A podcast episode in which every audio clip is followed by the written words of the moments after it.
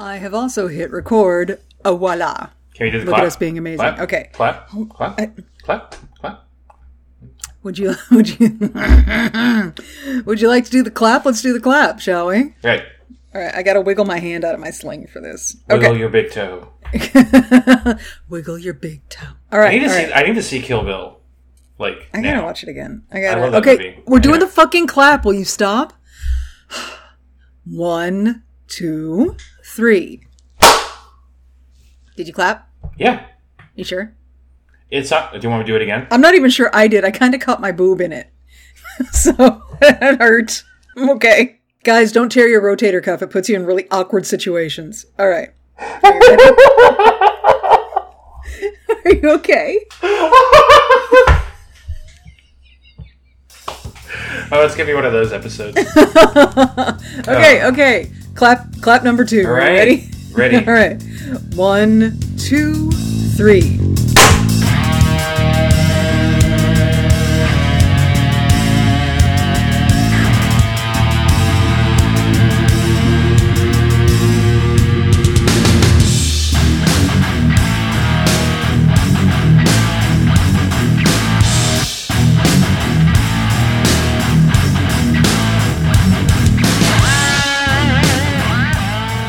Hey, question for you.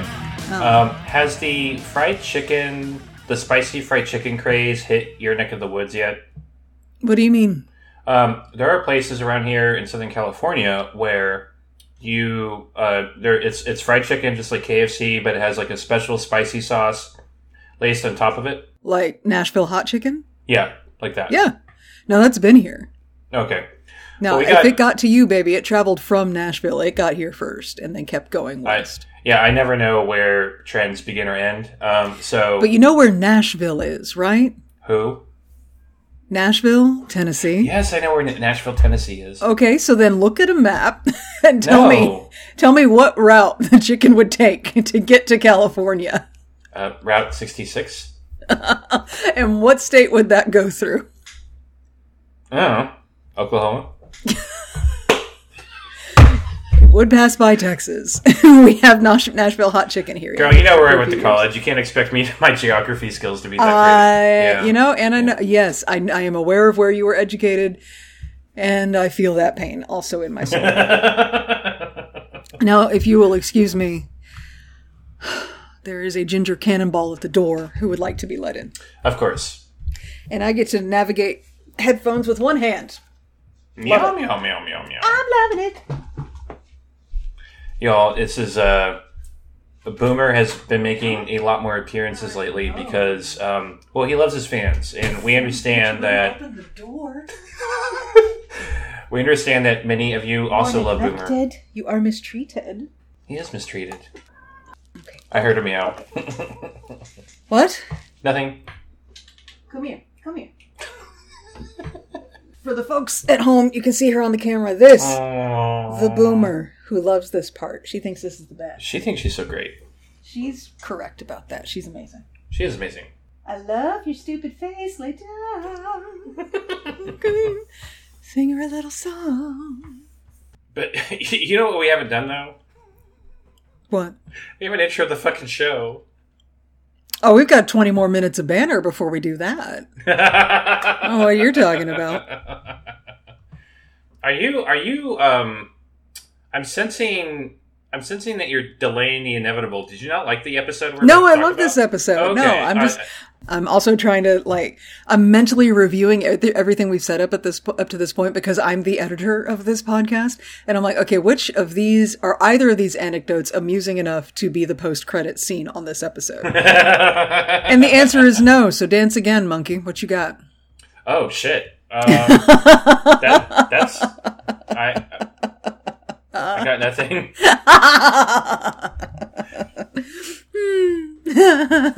well, it amused me, but it's not good enough for a post I am. I am. I am debating I have two quotes lined up. I am debating whether or not I want to piss you off right at the beginning. I don't know why you even debate that. Obviously, the answer is yes. Okay. Have you okay. met you? I no, I have matured. I have matured, sort of. Well, I have learned to pick my battles. Can you can I you learned to pick my hear? battles. I don't know if it, listeners, if y'all at home can hear the skepticism in the arch of my brow through the podcast, but you've matured, huh? You're You have picking your battles now. Great eyebrows, by the way. Great eyebrows. Like Uh, you. great. Thanks. I make them myself. Um, uh, and thank you for acknowledging that my eyebrows are in fact amazing, as opposed to that one lady on the TikTok who couldn't get over it.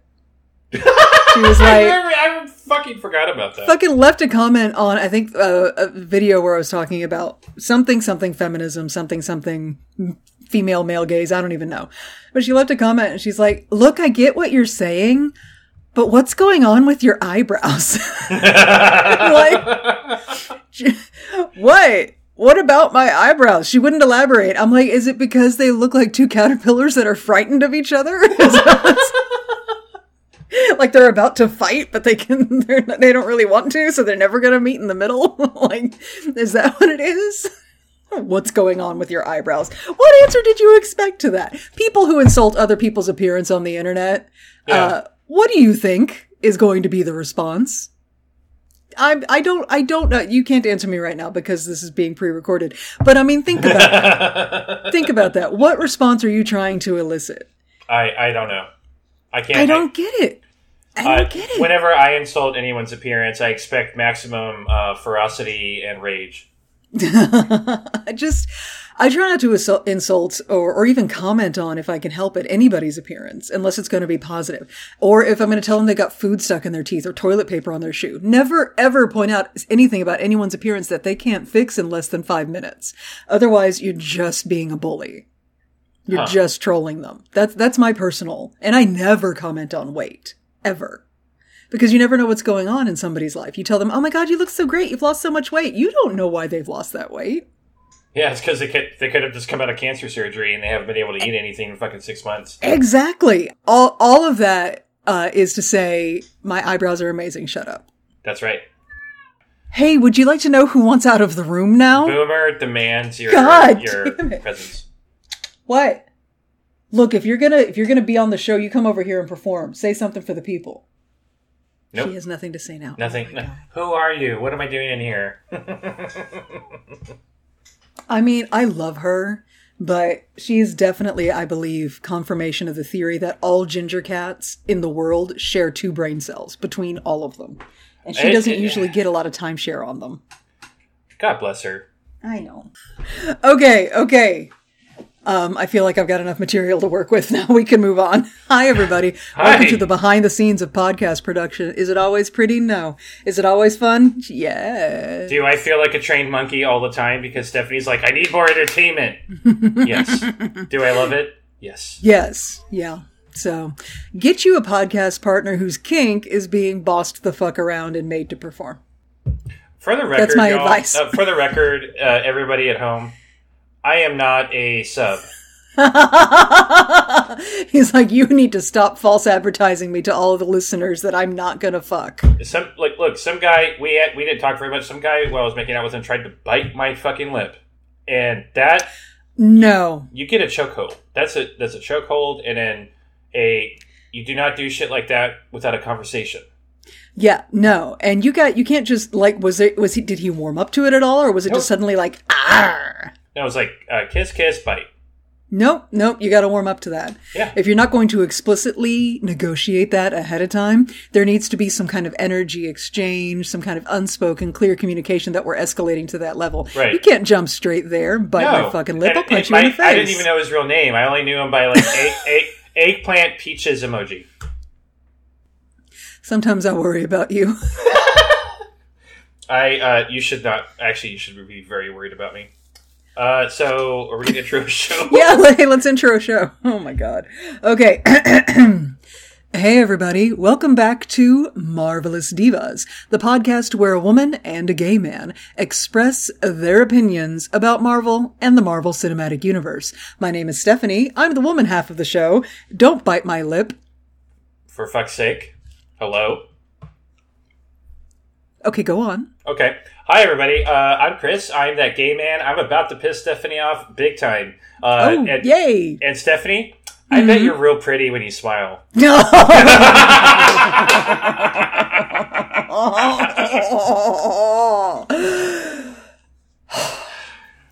Twice. Twice that line got used. What the fuck? Twice, but but it wasn't. It was. It served a narrative purpose. It did, and but unfortunately, I am now rooting for the villain. So Oh yeah, that's the thing about this season. But we will get into it. Mm.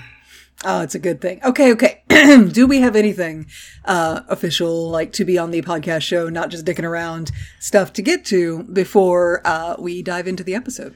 Uh, well, uh, first of all, we do, but I do want to thank everybody because we actually got a lot of really awesome feedback from our listeners about the last Yay. episode. Um, thank y'all so much. A lot That's of my friends, a lot of my friends in Discord were like, "Holy shit!" No offense, but I'm actually liking your Marvel uh, podcast more than your Star Wars one. Which, by the way, fuck y'all. Uh, but thank you for listening. No offense taken. Just listen to both of them. Yeah, just listen In to their both of them. Entirety. fine. Uh, so thank y'all so much, uh, Yeah. Stephanie. We do have two reviews, uh, and I'm not gonna lie, I've been looking forward to reading one rev- one of these reviews for like a whole fucking week. But let me, I'll, I'll do the latest one first, and then we'll do Okay, my the, okay. my my favorite review of all time uh, ever.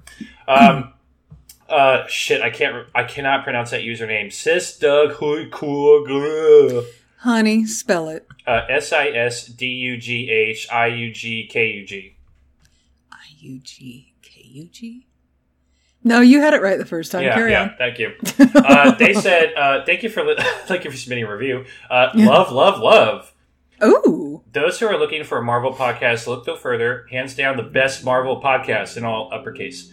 Oh I, wow. I freaking love Stephanie and Chris. I started listening listening to this a few weeks back on my three hour drive from college to my parents. Best way to spend time driving. Stephanie has the best laugh ever. Love Chris's voice as well. Oh, Oh, thank you. I thank you. that. See, look, look at me accepting a compliment. Thank you, unpronounceable username. I appreciate that.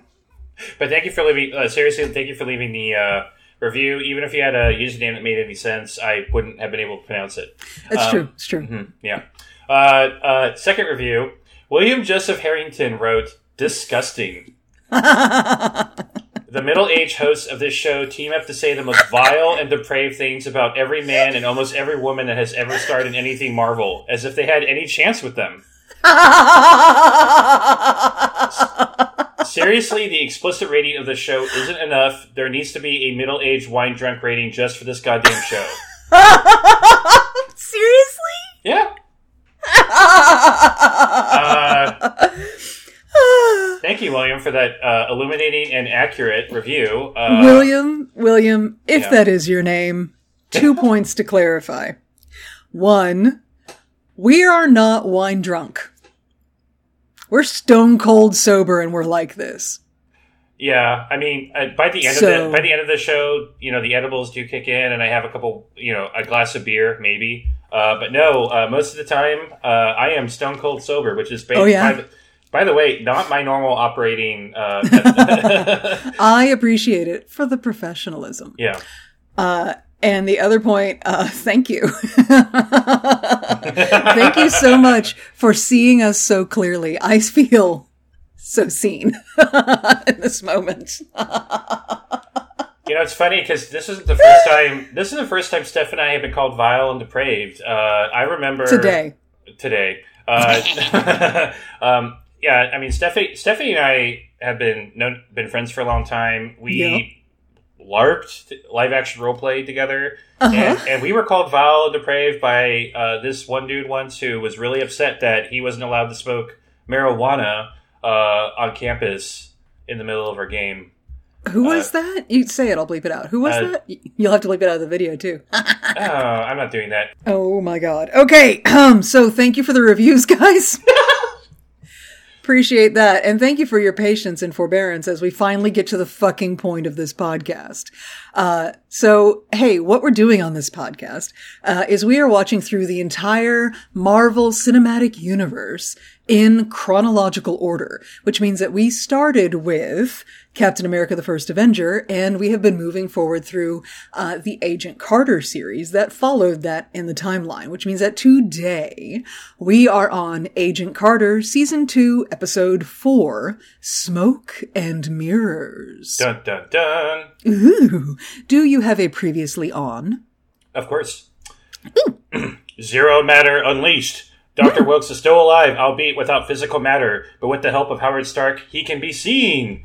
Peggy, Jarvis, and Howard work to find a cure for Wilkes. Meanwhile, Whitney is dealing with the power of zero matter and, mm. and, and accidentally consumes the soul of her director, figuring out figuring out how to gather evidence against the council and Whitney Frost. Agent Carter is on the path to discovering the truth, but will a metaphorical tidal wave get in her way? Dun dun dun. ba, ba, ba. You see what I did there? See what I did I there? see what you did there. You're very clever. I Yeah, like it. I'm so smart. I like it. Uh, Okay, so uh, yes, I was going to No, get into the no, behind the scenes of production. Yeah, that's yeah. I was like, shit, Okay. no, who made this fucking episode? So uh, the director for this episode is David Platt again. Hmm. He just directed Better Angels, and now he's directing this one. Uh, so I'm, you know, I went into this going, "Ooh, yay!" I'm looking forward to more of that nice noir pacing, Right.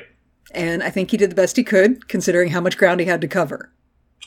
Uh, I was gonna say this feels like three episodes in one. Oh my god! Yeah. But and we still took the time, thank you, David Platt, to let moments breathe, to let them to let them fill us with dread. There's a lot of that in this episode. Huh. Thank you, Whitney. Anyway, the writer for this episode is Sue Chung. And she wrote this episode, but she's the executive story editor for this episode and the entire season. Whoa. Okay. Which is, which is why we're finally starting to see some like cohesion Yeah. as opposed to last season, which was kind of catch as catch can all over the fucking place. Right? Right. Right. Um, yes. So Sue Chung uh, hasn't done a lot of writing, which is uh, which is unfortunate because I love the way this season plays out. Um, she did a lot of work on Gotham. So I, I haven't watched enough of that show. I need to I need to get back into that show. But I love season one. I enjoyed parts of it. Okay, so let's us get into the episode. Yes. Right. Okay, so very first scene, we are in California. Now it's a flashback scene. It's a flashback scene. Welcome to the flashback scenes episode, y'all. Um, Yeah. So I need to. Uh, I generally do not like flashback shit. I I it it. I, it makes me want to go, but wait, we're I still I want to keep going with that, and why are we jumping through time now? But I actually loved it for this episode. Um, I'm doing a Blacklist rewatch right now, and my least favorite Blacklist episodes are when we, you know, do the the flashback scenes because they don't, especially if you've seen the whole show up to this point. The flashback scenes make absolutely no fucking sense. Anyway, But what they did a really good job of here is is stringing them together and making the flashbacks, the content of the flashback, relevant to the current scene. I agree, one hundred Like everything, everything related really well. Uh, so yeah, we have flashed back to I don't know sometime prior to 1947. Uh, there's a little British girl. She is galumphing around in a yard, uh, pretending to be the brave knight who is rescuing a princess from a dragon. Uh, and we'll find out later that's Carter, Peggy Carter. That's Um, Peggy Carter. So she's LARPing, which is cool. Yeah, she's LARPing. She's Yeah. LARPing as as a as a prince. Uh, her brother Michael jumps in. They start tussling around in the grass and stuff. Her mom runs out and starts yelling at her. Uh, you know, Margaret Ann or whatever your middle name is. I can't remember. Carter. uh, when will you start behaving like a lady? And then we cut immediately to current day Peggy Carter shoving a sandwich into her face. with like mayonnaise and shit dripping out onto the onto the piece. it's paper. gross, It is fucking gross, but but it's funny. But God bless it. A, it's comedy. B, we see a woman eating on TV again. Yep, and not just eating, but like picking out. Like there is, yeah, she's like, I'm so hungry. And just, uh, uh, my heart. Because if you uh, are just tuning in with us and you didn't listen to last season, I had a whole rant because it's a thing. Watching women, women are not allowed to eat on TV. You watch TV and you see how often you see women eat where they're not like, oh my God, it's, I don't want to eat this. Ah, ha ha ha. I'm being so bad. I'm going to get so fat. I need to eat a salad. Like if they are eating, they have to talk about it. They have to talk about how they're indulging or they need to talk about how they have to eat something healthier or they just don't eat at all or they have a giant plate of food in front of them and they don't touch it. right. So actually seeing a woman eat food on TV is fucking revolutionary. It, this is Golden Girls level revolutionary. I I love it. I fucking love it so much. Um, anyway, she's hanging out with Dr. Wilkes and she's dribbling fucking mayo all over some schematics that he's looking at. Um, and which are apparently these are Whitney Frost, aka Agnes Cully's patents.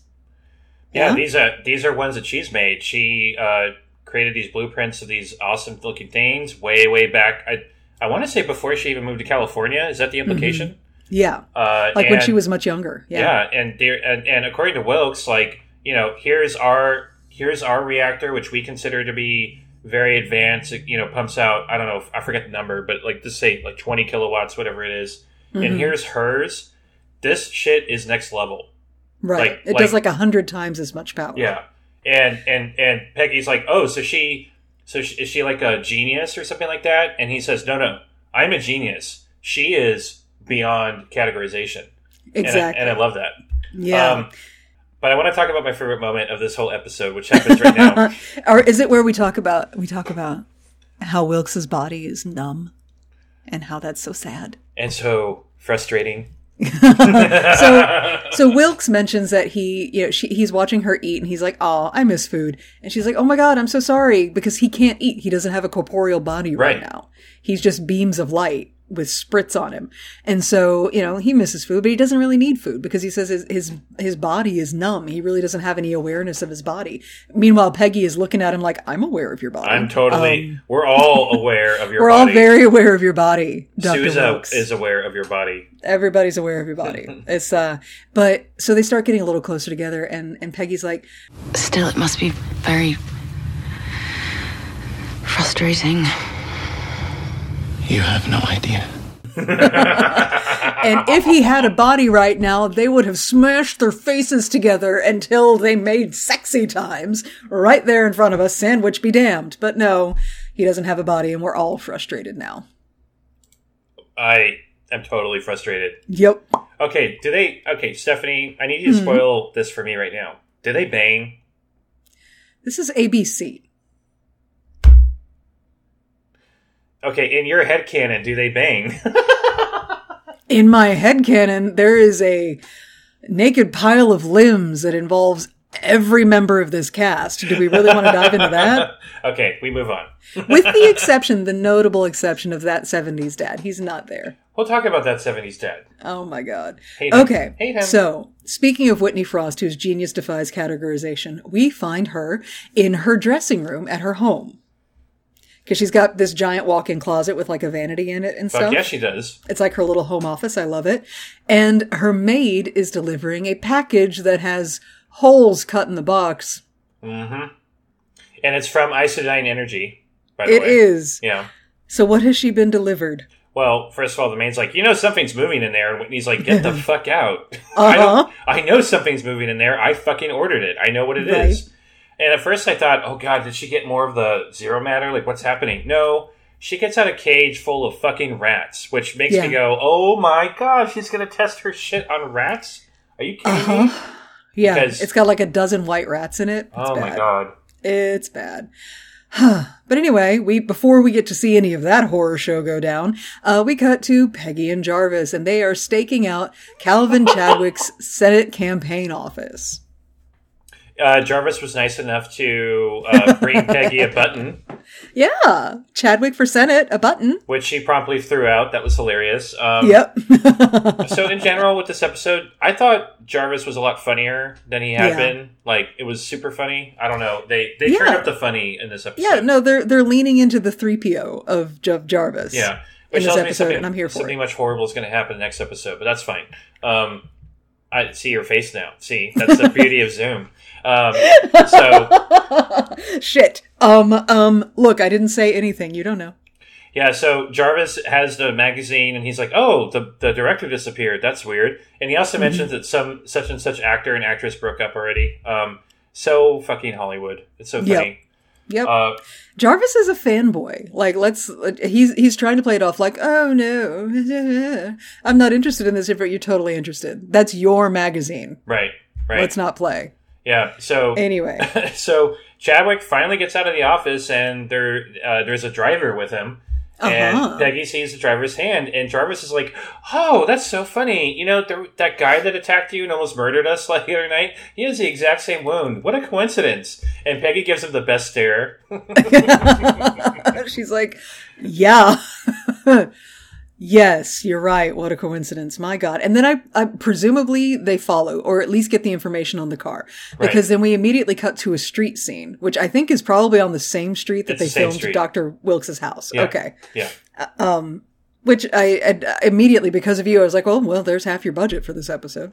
Pretty much, they pro- they're probably going to use that. I mean, I assume they use that street for multiple uh, multiple scenes or mul- Mm-hmm. multiple episodes because that shit's expensive, Well, yeah, you just do it from different angles at different lighting and it looks like different places in the city. right? and put different extras out there. Anyway, Peggy's on a payphone with Rose. She just got the information that she needed. The car, they ran the plate.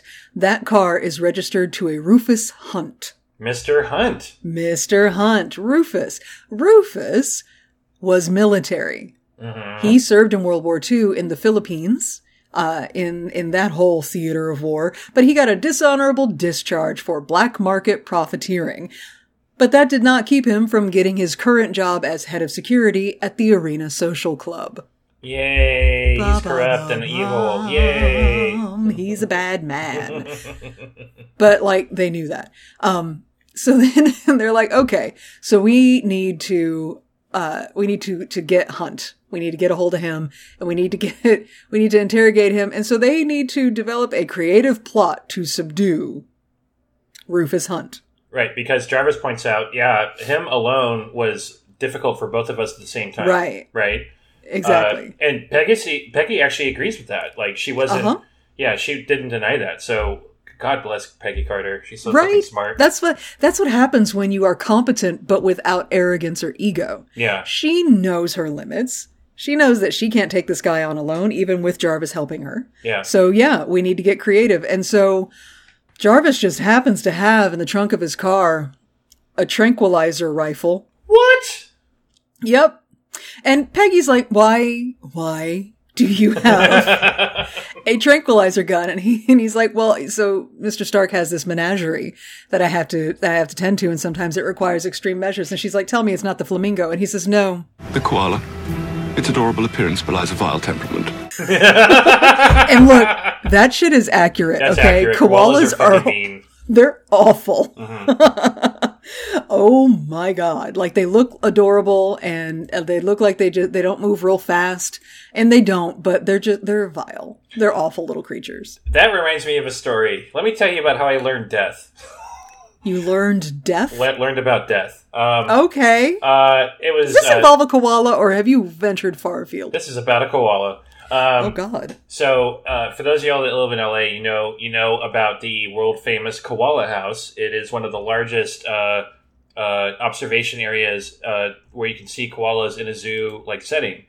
And Uh-huh. uh, for my, I think it was third grade field trip, um, we went to the LA Zoo, and it was an awesome time.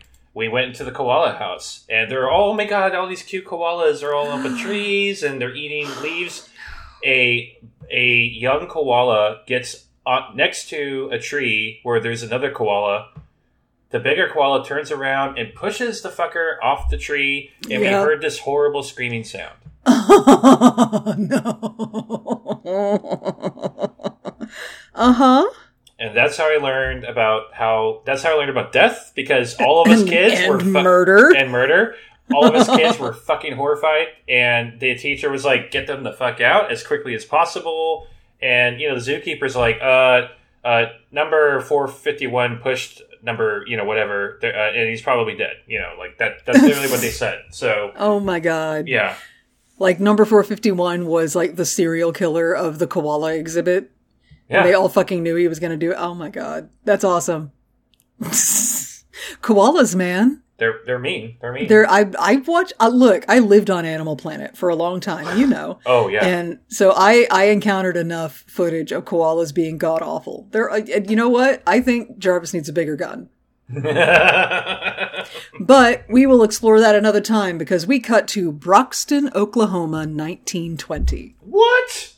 Yeah. Now, here's the thing about Oklahoma 1920. We know because it's Oklahoma that we're about to go see Agnes Cully, Right. aka Whitney Frost, because she's from Oklahoma.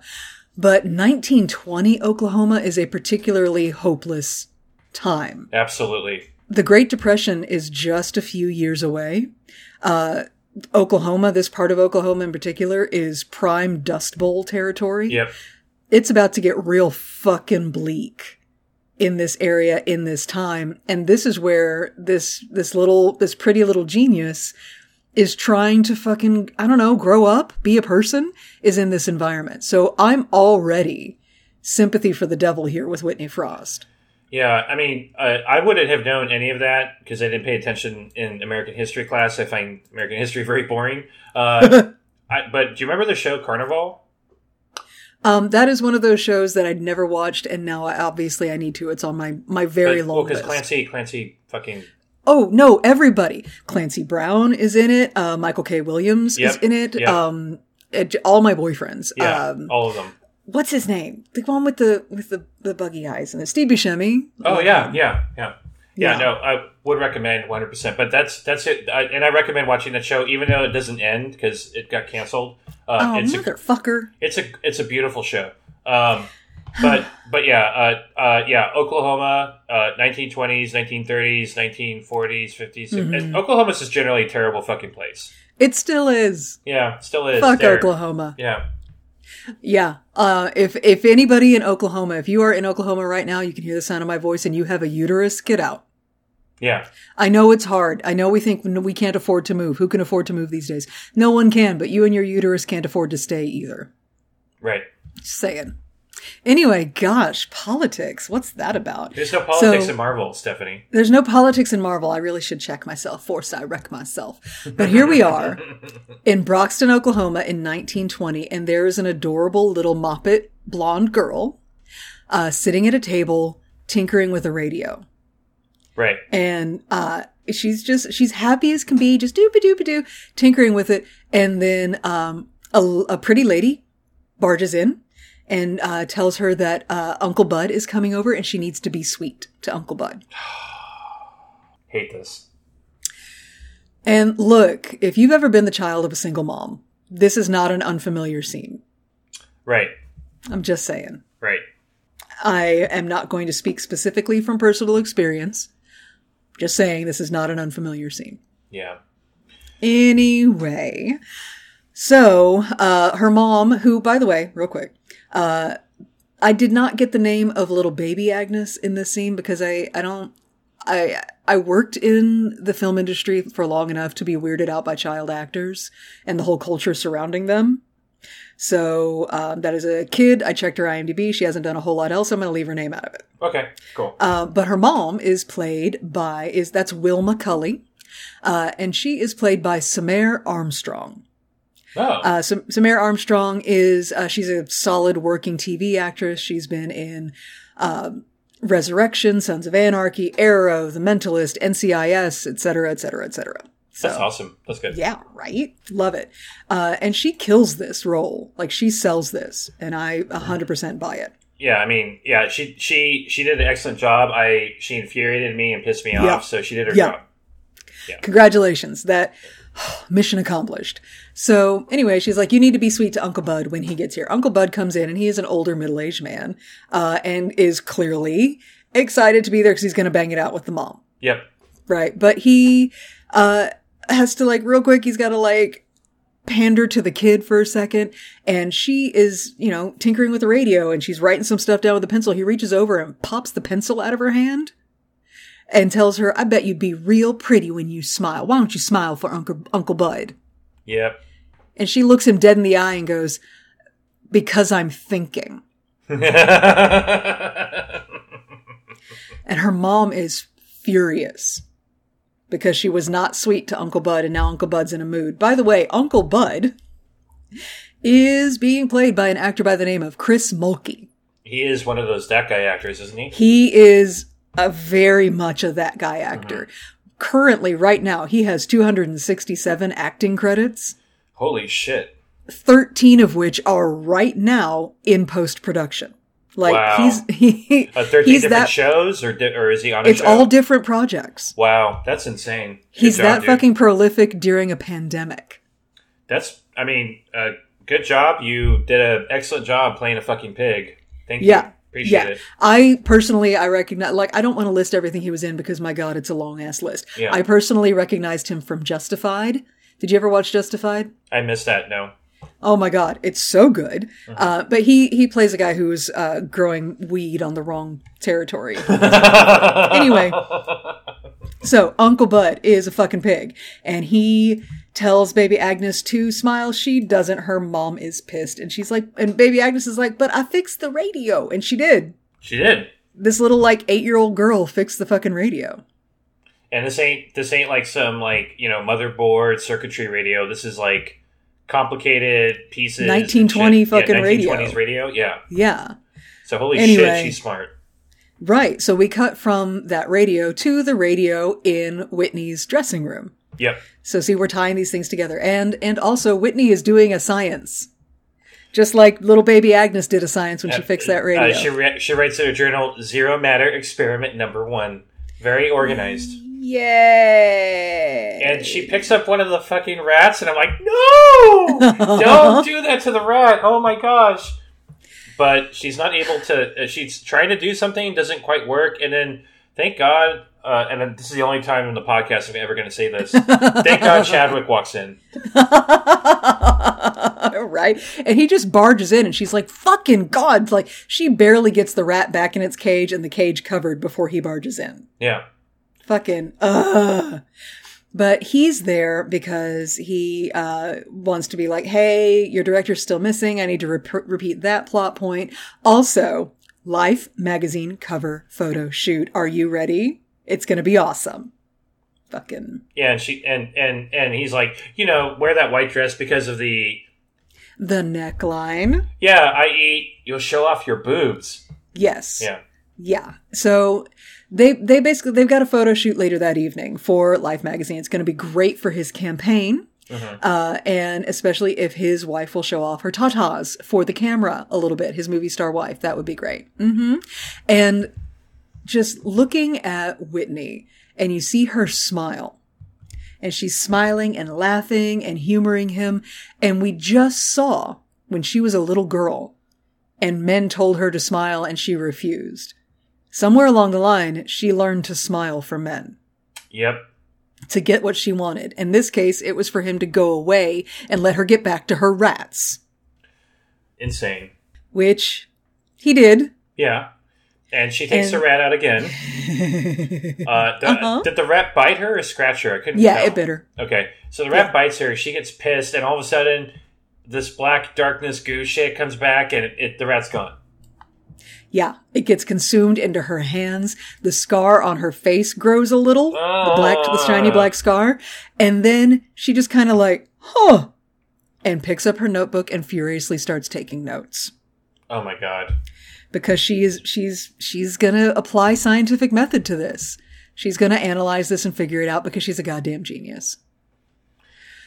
Meanwhile, speaking of goddamn geniuses, we're at Rufus's house, Oh god. And Jarvis is doing another fake American accent. Um, I can't help but feel a little insulted by this accent at this point. Uh, Jar- Oh? But you know, Jarvis says uh, Jarvis is knocking at the door. Hunt's freaking out. He's getting his clothes on as quickly as he possibly can. because Jarvis is banging on the front door saying he's the police. yeah. Open up! This is the police! And- Because he's trying to make Rufus run out the back door. Right. Uh, and he says something like, I'm going to go in there and start squirting lead. And I was like, oh my. By the way, that, that was my other line. Um, Brilliant. yeah. Brilliant. Um, Love it. Uh, there, there was a next door neighbor, a woman, like that was like came out of her doors looking at Jarvis, and Jarvis is like, "Uh, ma, go inside." That part I didn't get. He said mom. Yeah, because his British accent slipped. And when you're a British person saying ma'am, it comes out mom. Oh. Yeah. Okay. You didn't watch enough BBC in your formative 20s. Heather, I am a '90s gay. Do you know how many times I watched fucking arrest? Uh, oh fuck, Ab Fab. Okay, then you should know.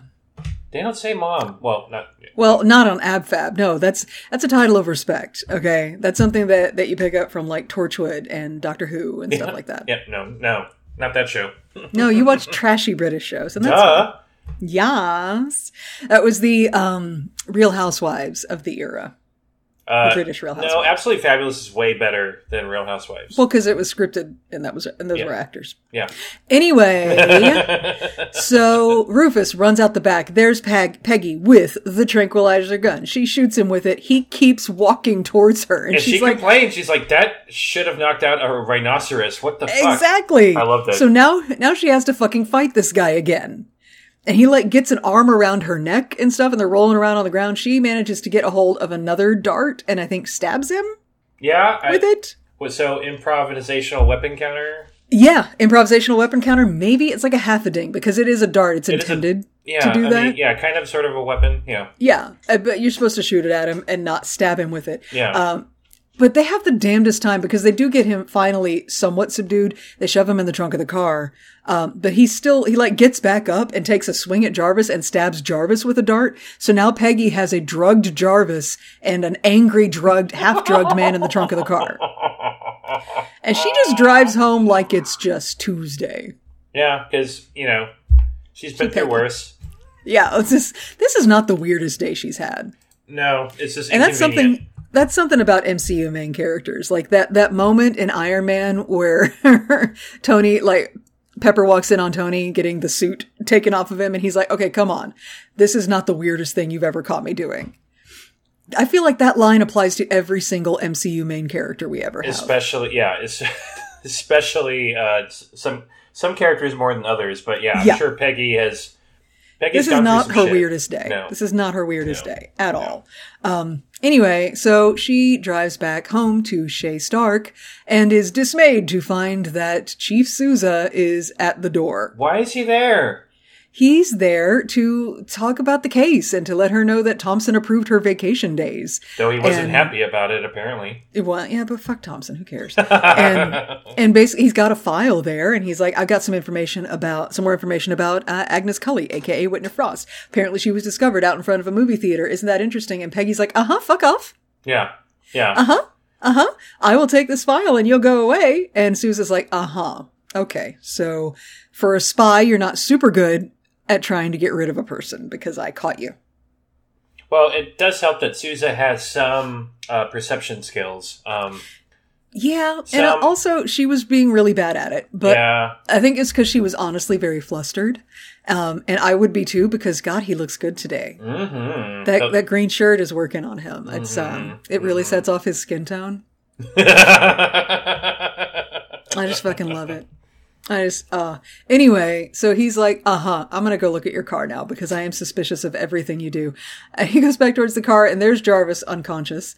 Uh and then he hears voices, a muffled voice and and thumping from the trunk of the car. and Hunt's like, "Help!" or "Get me out Yeah. of here!" or whatever he says. And, and Peggy's like, "We caught a possum?" My, but my fa- uh, but Sousa's expression was hilarious because um, Yeah. he was annoyed but not surprised. Yeah. That's legit. Again, not the weirdest thing he's caught her doing. No, Like, this is, mm, yeah. Uh, but then uh, she's like, okay, so I might have a man stashed in the boot of the car.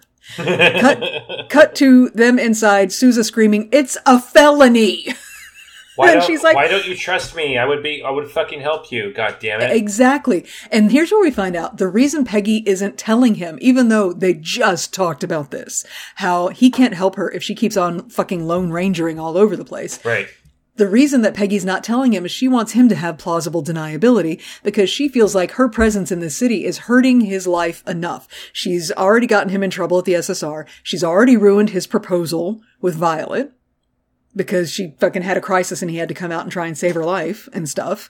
And, and she just fucking feels bad. And he's like, Well, I'll sleep better if you stop pushing me away. And let me help you. Okay, Sousa, pick a lane, dude. If you're gonna, professionally. That's the thing is he has to correct. He's But like, he- quit pushing me away. And then he corrects to, let me help you with the case. Like he meant don't push me away emotionally. So he had to like turn it back to appropriate space, which hmm. is let me help you with this fucking case. But that's bullshit because if it was a professional thing, he would never have shown up to the house in the first place. He would have called her up and been like, "Hey, your vacation's approved. Congratulations, goodbye," and hang, and hang up the phone. well, obviously he's madly in love with her, and he's going to find Oh, any thinly veiled point. excuse like, to be there. Break up with her. Be like, Peggy, Here's- I love you. I want you back. No, no, That no, no, invisible dude has nothing on me. no, no, no. We don't need to break up with anybody. Violet is lovely and kind, and we love her. Wilkes is brilliant and and made of pleasure. We love him too. Why? Porque no polyamory? Like? this is another one of those options like so many and this is why it doesn't ever get explored in in romantic stories because this we wouldn't have these so easy to trip and fall headfirst into conflicts of i am with someone else but i yearn for you if people would just go you know what let's just sit down and have a very clearly communicated open conversation about polyamory right now is monogamy really working for us here Yep. Huh? Because you know what? Sometimes it doesn't. And I think, I personally, I personally feel that extremely busy, extraordinary people like Sousa, like Peggy, like Wilkes, like Violet, who's a nurse for fuck's sake, they really benefit from polyamory because if you're that fucking busy, you're going to be away all the time. There's going to be, you got to have more people in the relationship so somebody's at home. So somebody's there. So somebody can, so you can be with each other and, and nobody gets, you know, lonely. Just saying. Yeah, I mean, I, I mean, it comes down to I just like to bone guys and have different kind of conversations with them afterwards. That's it. That's that's, that's my reasoning, and that's uh, that's that's all. I Um, just think it's entirely unreasonable to expect one person to be your everything for the rest of forever. But that's because I myself am polyamorous and I'm pushing the poly agenda here and I'll back off now. It's Oh my fine. god! Oh my god! How dare you? I know. um, I know. Side note: During this fight, um, Jarvis is fucking hilarious. uh, he is on the couch, and he suddenly says, in the middle of all this tension, Oh, mommy, it's the biggest horsey ever. and that's right when Peggy's trying to make the point that Jarvis was valid a valid choice for backup. like, oh, honey. Anyway, Sousa's finally like, fuck. Like, it's already, she already kidnapped the man. "It's done. It is so, done." And he's like, okay, fine. What is your plan for him? And she's like, well, I was thinking I'd kill him. Yeah. And Sousa just kind of does a double take, and we cut to the interrogation of Rufus Hunt. Mm-hmm. Can And you tell me more about Rufus Hunt? uh, Is he about single? is he is he kind of is he kind of dirty hot and beefy and a little sweaty and roughed Mm-hmm, up and tied to a chair right now? Um, I like all these things. These are all. This is a good equation that adds up to fun. Just saying. But anyway, oh, we're being vile, depraved, middle-aged people, lusting over everybody in the show now, aren't we? Oh no, we should take our feedback to heart. Uh, but uh, fun. Uh, what's the actress name again? I forgot. Oh fuck, I don't remember. Not John Travolta. Hold on. No, hot. Not hot John Travolta either. Chris Browning. Chris Uh, Browning. Uh, a friend of mine has told me. I, I I- can't find the link anymore. A friend of mine has told me that Chris Browning was at one point on a website called Cowboys and Angels. Have you heard of this website? No. But it sounds like I might wanna.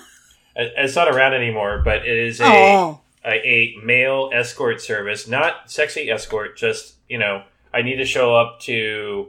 I need a plus one. I need a party. I'm, go- I'm going to a benefit concert or whatever. I need a plus one. That's that kind Yeah. of place. Yeah, Nice. yeah. How nice. Yeah, nice? no. I bet he cleans up great. Get him in a suit. What, what, what, But, like, not too 500 great. an hour. Yeah.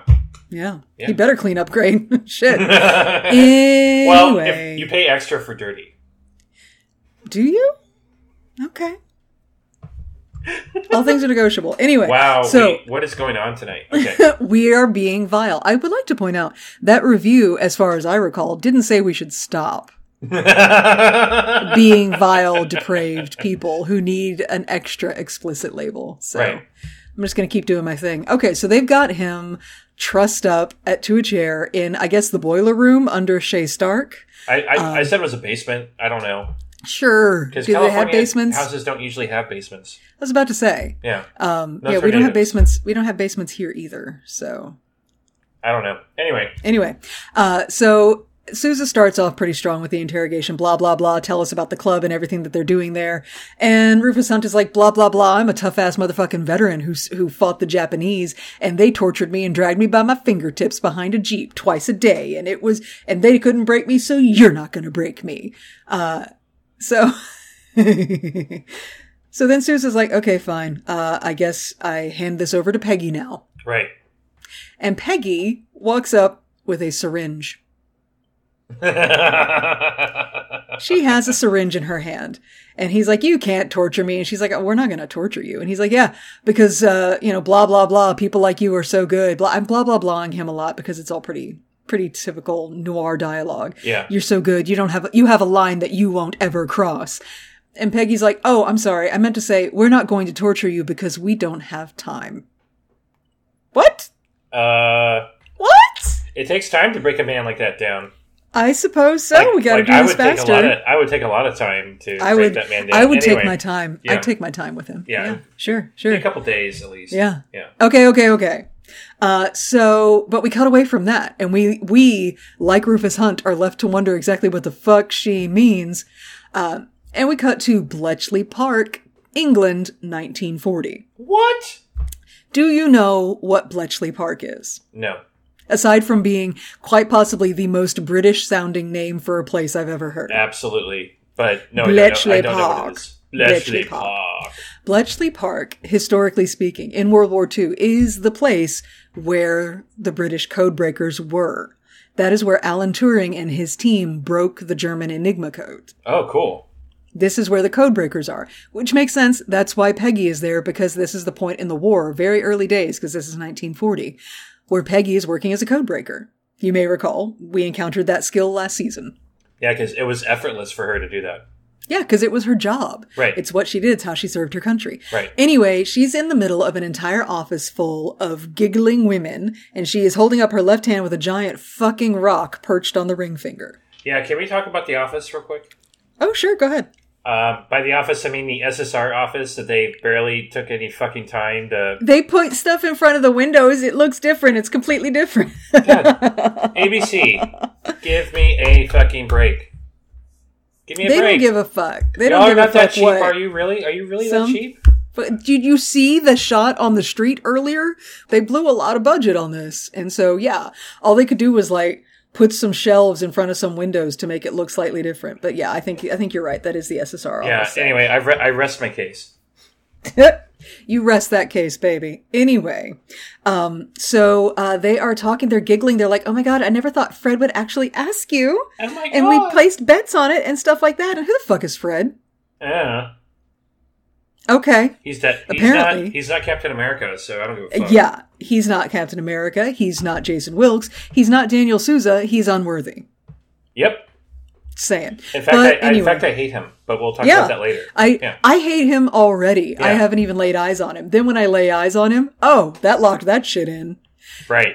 But anyway, so Peggy is celebrating her engagement to Fred, and she gets called into the office by her boss. And what does her boss give her? A envelope that has Mm-hmm. a weird insignia on it, and also the letters SOE, Uh-huh. special, which stand for Special Operations Executive. Correct. Um, apparently, Winston Churchill himself is putting a special group together Mm-hmm. to do field work, spy work, etc. And Peggy was selected to do this, and, and she was like, "Holy shit, me!" right. Here's the thing. Pause real quick. The SOE is a real thing. I know. But I'm telling the listeners that too. Oh, oh, I thought you were just talking to me. No, other people besides you exist and are listening to this show, hopefully. At least one person who thinks we're gross is. Are you okay? Y'all, um, I get this kind of abuse all the time from Stephanie, but Making you realize that there are people in the world besides yourself is not abuse. isn't she mean? Like, oh my god. Anyway. yes, I know. I know this. I know you. this. The SO. Okay, well then you I talk thought about it. I thought this podcast was a fucking conversational thing. Anyway, yeah, no, it is a Chur- fucking conversational thing, but sometimes I'm telling you information you already have so that the listener will have it too. So, what do you want me to do? Play dumb? And do you want me to smile for you, Stephanie? Is that what you want? I can't see your face. Yeah, you can. I've minimized that window. Zoom because we're setting up a Patreon. But oh I- oh my god. But I've minimized that window Oh, okay. because I'm distracted by my own eyebrows. Uh, yeah, no. Winston Churchill uh, set up the Special Operations Executive uh, Unit uh, as a way to try to organize a, a, lot of different spy uh, projects and missions, which historically in our world had a, a lot of mixed success. Um, thankfully, in the MCU, it was extremely successful because uh, Peggy was so badass at it, apparently, that she got the attention of Tommy Lee Jones. and she started working with the Strategic Scientific Reserve and Captain America and all of that. But yeah, I was surprised to learn that the SS- SOE really did use female agents because they would attract less attention. And that's legit. Um, Yep. for, for the record, so did Russia. So, Yeah, yeah. yeah. And you would think after whole ass wars were impacted by men underestimating women that they would stop doing that. Uh, bigotry, uh, bigotry, uh, tribalism, and groupthink prevent somebody from uh, seeing clearly and intelligently. Misogyny is immortal. Right.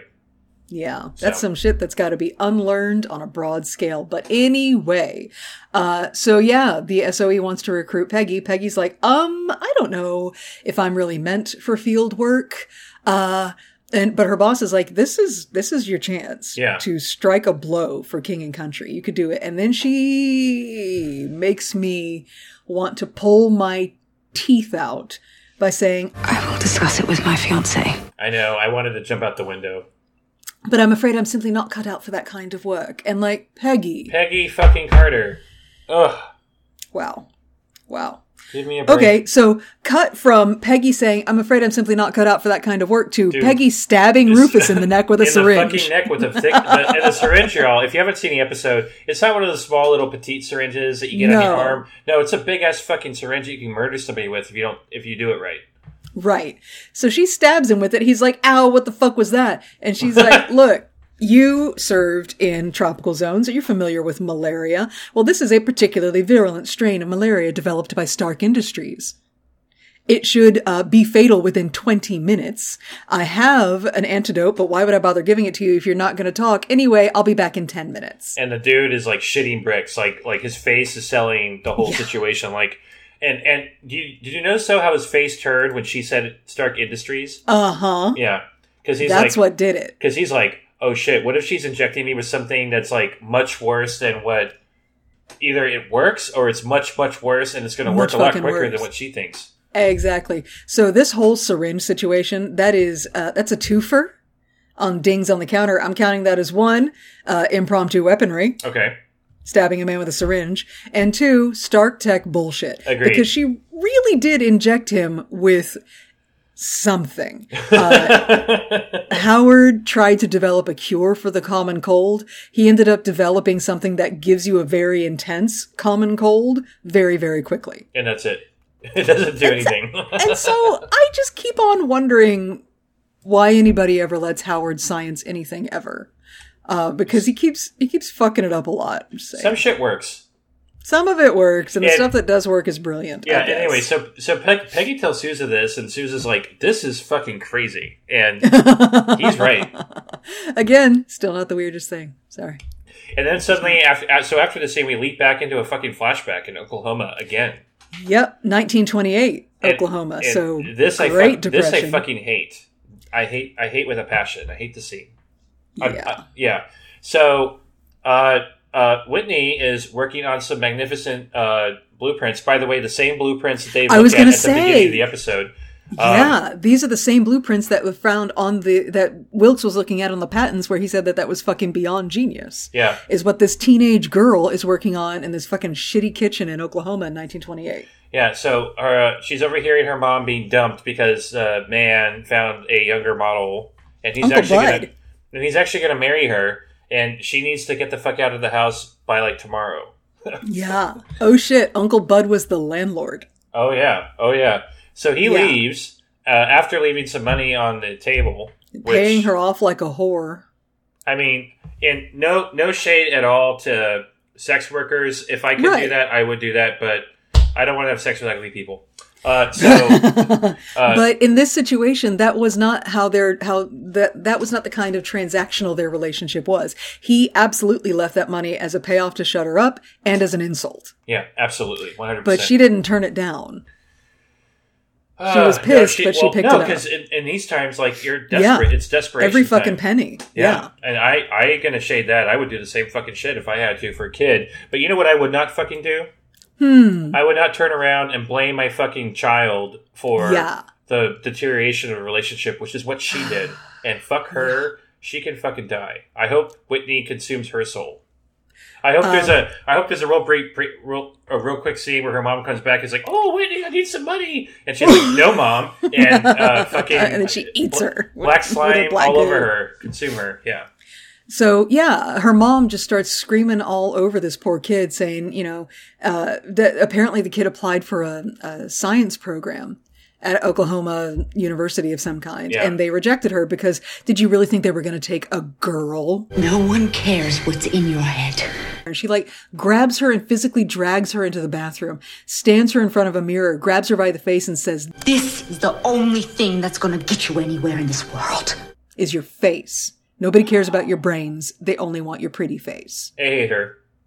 Hate it. Hate her. Yeah, Hate it. So then we immediately cut to a shot of the empty cage. The rats are all gone. mm-hmm. Whitney's crazy black scar has grown quite a bit, but Quite she looks very, very satisfied.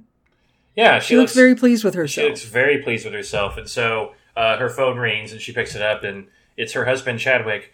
Oh, Uh-huh. oh, why aren't you at the party? You're an hour late, and she's like, "Oh, I don't feel like it." yeah, she she's late for the photo shoot, and she's like, "Yeah, I'm just not going to do that." not gonna make And it, he's yeah. like, "Look, if you don't show up, they're going to cancel the entire cover story because it's your face they want." And she's like, "Click." Yep. Because fuck you only wanting my face. Yeah. And I feel like a lot of these flashbacks are like memories that are kind of ruminating in the back of these women's minds. That's what I was gonna say. Yeah. Yeah. I feel like we are we're getting their both of their backstories because these these are very similar women Yeah. in a lot of ways. Like they both have have glorious, brilliant potential, and in in one way or another, it's either being stifled by the world or stifled by themselves for one reason or another. And it's just it's it's really interesting to see um, over the course of this episode how similar and yet so different these two women are. Well, Peggy Peggy had a family who loved her. Yeah. I don't think Whitney did. No, she did not. Anyway, sweaty Yay, Rufus. good feelings. Yay. uh, yeah, so back at the basement, Hunt is Sweaty. sick. fucking sick and He's uh, he's still trying to put up a fight, but it is just not it is not happening. Um Yeah, I love that in this scenario, Sousa's the good cop. And he's like, you gotta give her something. You got just give us a name, give her something. And like Peggy's like, eh, he's not gonna talk. Let's go. He'll be dead in five minutes anyway. Like this is, this is their dynamic. Uh, but it scares the shit out of Rufus, and he finally starts coughing up names. Yeah, he, he, he says uh, Thomas Gloucester, Hugh Jones, who, by the way, Roxxon Energy. Rocks on, Yeah. mhm. Uh, and she's like, oh, uh, Peggy's like, oh, I know her. I know that bitch. And and they're like, just give us some more names. We can offer you protection. And he's like, what? you can't protect me from them. I can't run from them. There's no running from these men. You think the men I work for are just criminals? Like a like a stick-up man? They're in everything. And what they can't buy, they destroy. And so that's when you can see on Sousa and Peggy's faces, they're starting to get a sense that this is so much bigger than what they thought. Yeah. This is not a petty crook situation. No, This is a they- world domination situation. Yeah, because they were just focused on Chadwick and Whitney doing some fucked up shit in LA. Right. But now this Mhm. turns out to be a grand conspiracy because they're told apparently this group is responsible for the murder of an American president, Yep. that uh, they caused the stock market crash, like all this shit. So Mm-hmm. it's a big deal. Yeah. It's a big fucking deal. And so Peggy's like, all right, well, you need to give us more information. And uh, he's like, I don't, I, I can't. I'm more scared of them. Then she puts the antidote bottle on the ground and puts her foot on it. And he's like, no, no, no, no. Okay. there is a storage room that where they keep all the recordings of every meeting of the Council of Nine. What? Why are they recording their fucking meetings? I know. Like, hello. A, why are you recording your meetings? But B, hey, they're called the Council of Nine now. Yeah.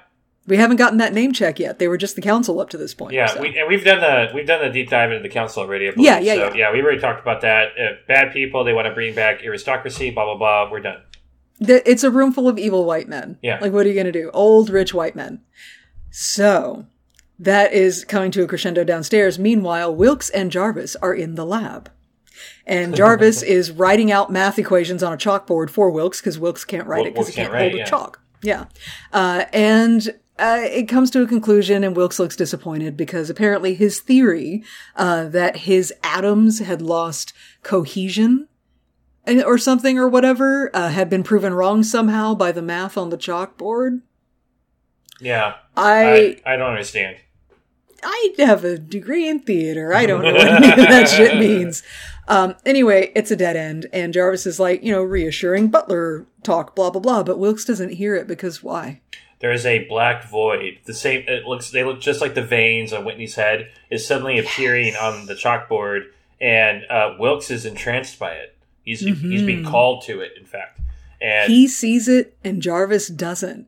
It's like it's like zero matter ghost thing yeah. is is sort of luring him. Carol Ann, come to the light.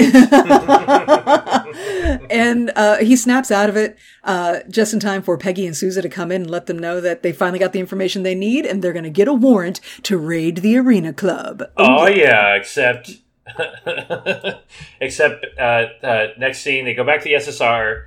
Uh-huh. Uh, I loved all the SSR agents that are so excited to get to hold shotguns. They've got a shotgun. It's like it was extras get to wear a suit and hold a shotgun day. You guys into it? You are. Yeah, All right. yeah, We will pay I- you 50 bucks and a sandwich. Come and hold this shotgun. Uh, anyway, uh, so they're getting organized. They're about ready to go, and then that '70s dad, terrible actor, shows up.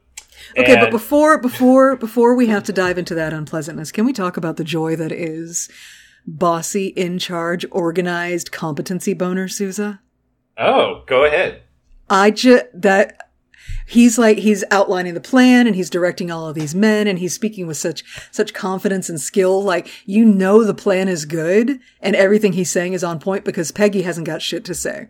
She's standing right there next to him and just nodding along because the plan is fucking solid. And he's like telling people where to go and telling them what the whole plan's going to be. And it's just I fucking I love I I competency boner for Sousa. I love it when they're good at what they do. Just fucking love that. It, it that is Sousa. Mm, mm, mm.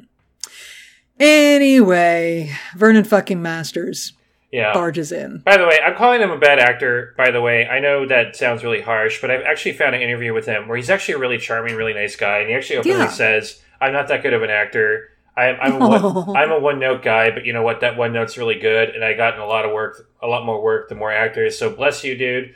I hate Yeah. your fucking guts in this show. Love you in that '70s show. You're playing the same character over and over again.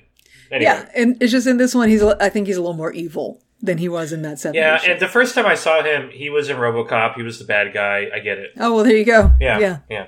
He's got that one note, but he plays it well. does it well, Um, and I have never they- been. I have never been cast in shit. So what do I know? Uh, right. Yeah. Uh, so they come barging in and they're like, "Hi, it looks like you guys are really excited to go somewhere, but the raid is canceled because instead you are all going to stay here and we're going to perform a deep dive audit of all of this office's past and present cases Which is bullshit. by executive fucking order."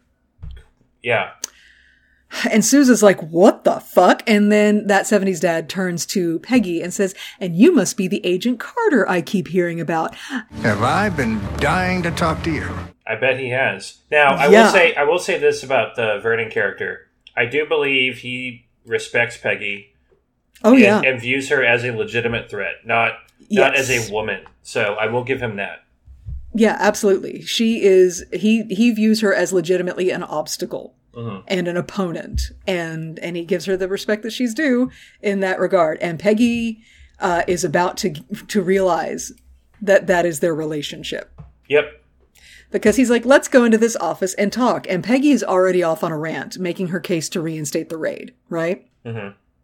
She says, and I love this line There is no legitimate reason to prevent the SSR enforcing the law, even on those who believe they are above it. And she stares at him. Yeah. And he's like, Jack Thompson speaks very highly of you. Ugh. He says that you are quite the independent thinker. And she's like, I'm sure he meant that as an insult. yeah, he did. That, I mean, I wasn't there, but I can confirm. Yes. Um, and so they chat for a little bit, and Vernon is clearly fishing for the source, the CI that they are, whose information that they are acting on. He wants to know who fucking squealed. But she's like, no, we're keeping this confidential. That's what the C in CI means. It's a confidential informant. We're protecting his identity for his safety. But Chief Sousa and I both signed off on an affidavit. We can vouch for this is going to be enough for a warrant. And he goes, not this time. Yep. What? And he's like, yo, you need to tell me who the source is. You need to bring him in. And she refuses. Yep. And she's like, call it independent thinking. And uh, that's when he says something about uh, the Hollywood 10. Yeah. Do you want to know about the Hollywood 10, Stephanie? Yeah, because he, he says it like a threat. Yep. And then she says something about communist witch hunt. And um, I would love to know what the fuck they're talking about. Uh, so uh, you just tell me when to stop talking about this because, unbeknownst to you, I wrote a really long fucking paper about this a long time ago, and this is a topic that I'm fascinated with because, in general, this is a good example of otherism, bigotry, Mm-hmm, and groupthink.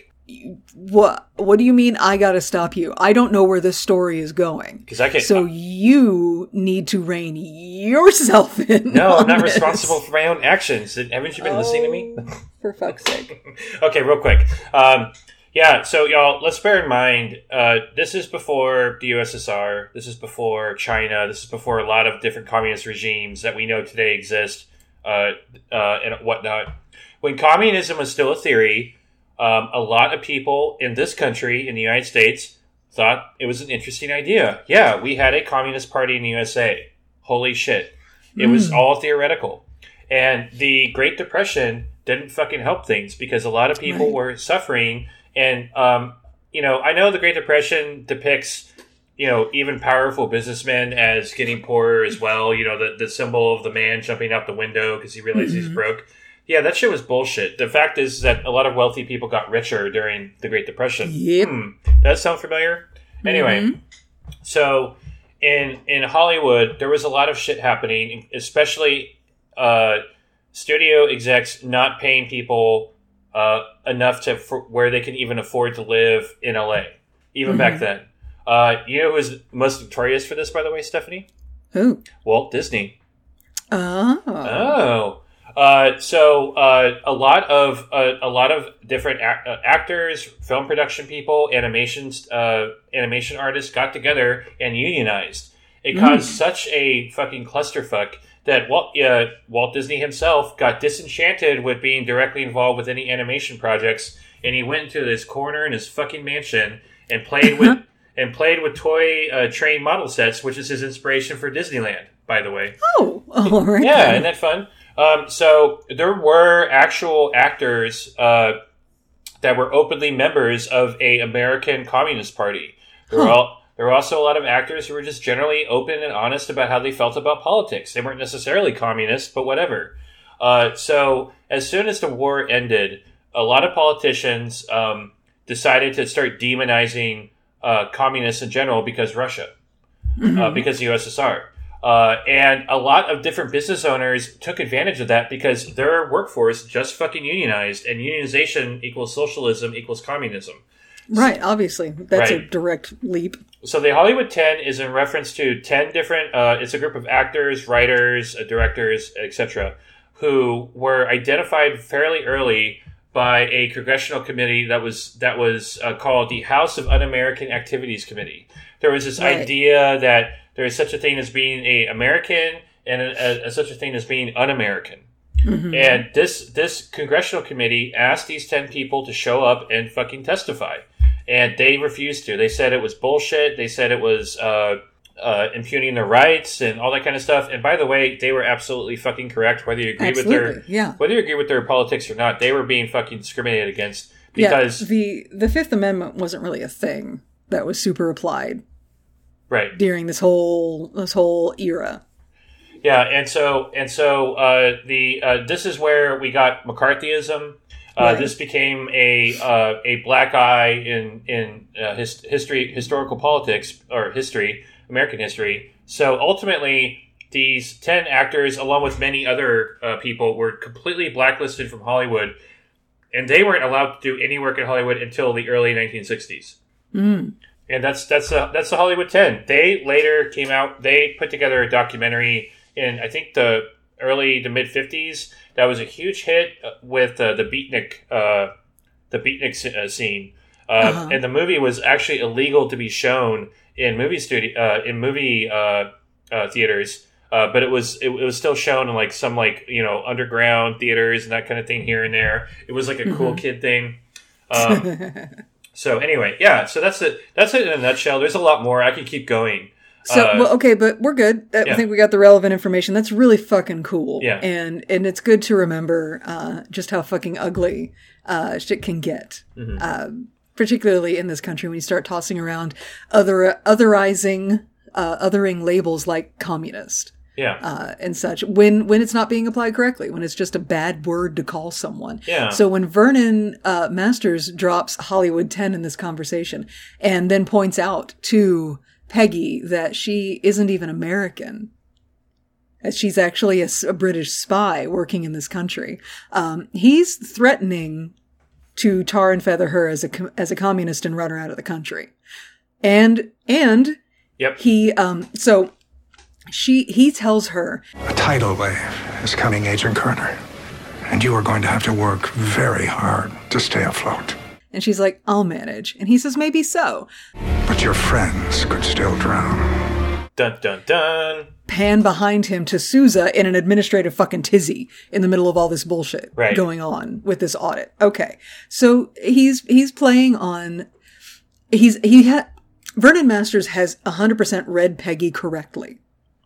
That she is such a fucking hero that she doesn't mind taking on risk and danger and, uh, and blacklisting or whatever for herself, but she would never dream of putting her friends at risk for, for shit like that. And he's right. Unfortunately, He's right. Yeah. no, Unfortunately, he, he he read her correctly. yeah. Okay, but then we cut from that to Hampstead, England, 1940. What?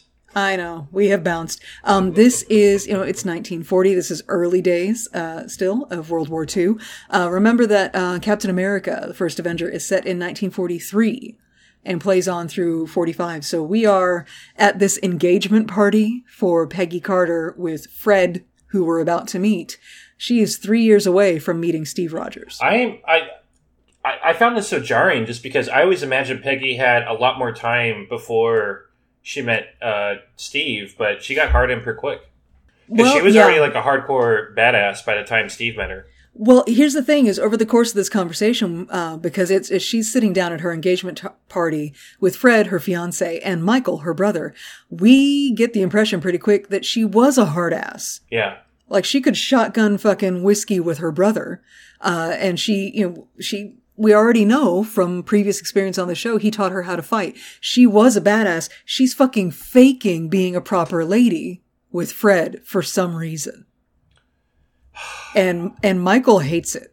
Michael I- hates Fred. I hate it too. I hate Fred too because Fred's like, "Oh, Yeah. you didn't actually do that, darling, did you? You didn't actually do any of that." And I'm like, "What kind of prissy asshole is Peggy with right now? Like, what is and this? like, What's happening?" and why? Why? And why?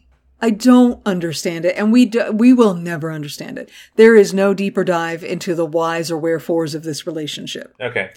Um, that's That's just that's just how it is. Um, so this conversation, it's uncomfortable. Michael clearly hates Fred, but everybody's being very British and very polite um, because Michael is a frontline soldier, and Fred is home office. He's never been anywhere near the front lines of this war. right. So uh, there is an uncomfortable pause in the conversation, and Peggy tries to fill it by going, Did I tell you I was recruited to be a spy? We turned them down, of course. "We decided not to do that. Ugh. We." Peggy. And- And Michael's Why? like, uh, we? yeah, no, I, I, yeah, Michael's like, uh, this is not, this is not you. Who are you right now? Why are you Right. with this guy? Is he your everything? Do you love him? And So Fred, this, but, but he's British, so he's polite, so he waits till Fred leaves the table. uh, absolutely, to start saying the what the fuck is this? Who the fuck is this guy? Why did you turn out turn down the SOE job? Because it turns out Michael recommended her for it. I know. Ah, Because he knows her better than anybody and he knows that that life, the SOE, making a difference, being out there, fighting, having adventure, that's what she really wants. He's like, I don't understand this relationship with Michael, I, with Fred. I don't get it. And he tells her, Don't worry what other people think. You are meant to fight. yes. Uh, uh, he actually says something along the lines of, "You were as, as long as I've known you, you've always meant to be an adventurer." exactly. And I, I love that. I love that line. I fucking love that. I love, I, we know Michael exactly as well as we know Fred. I love Michael. I hate Fred. Amen. Thank you. Amen. to Thank you. Efficiently, well plotted scene. It was written, directed. It was, it was written well. It was directed well. It was acted well, uh, real quick, uh, by these actors.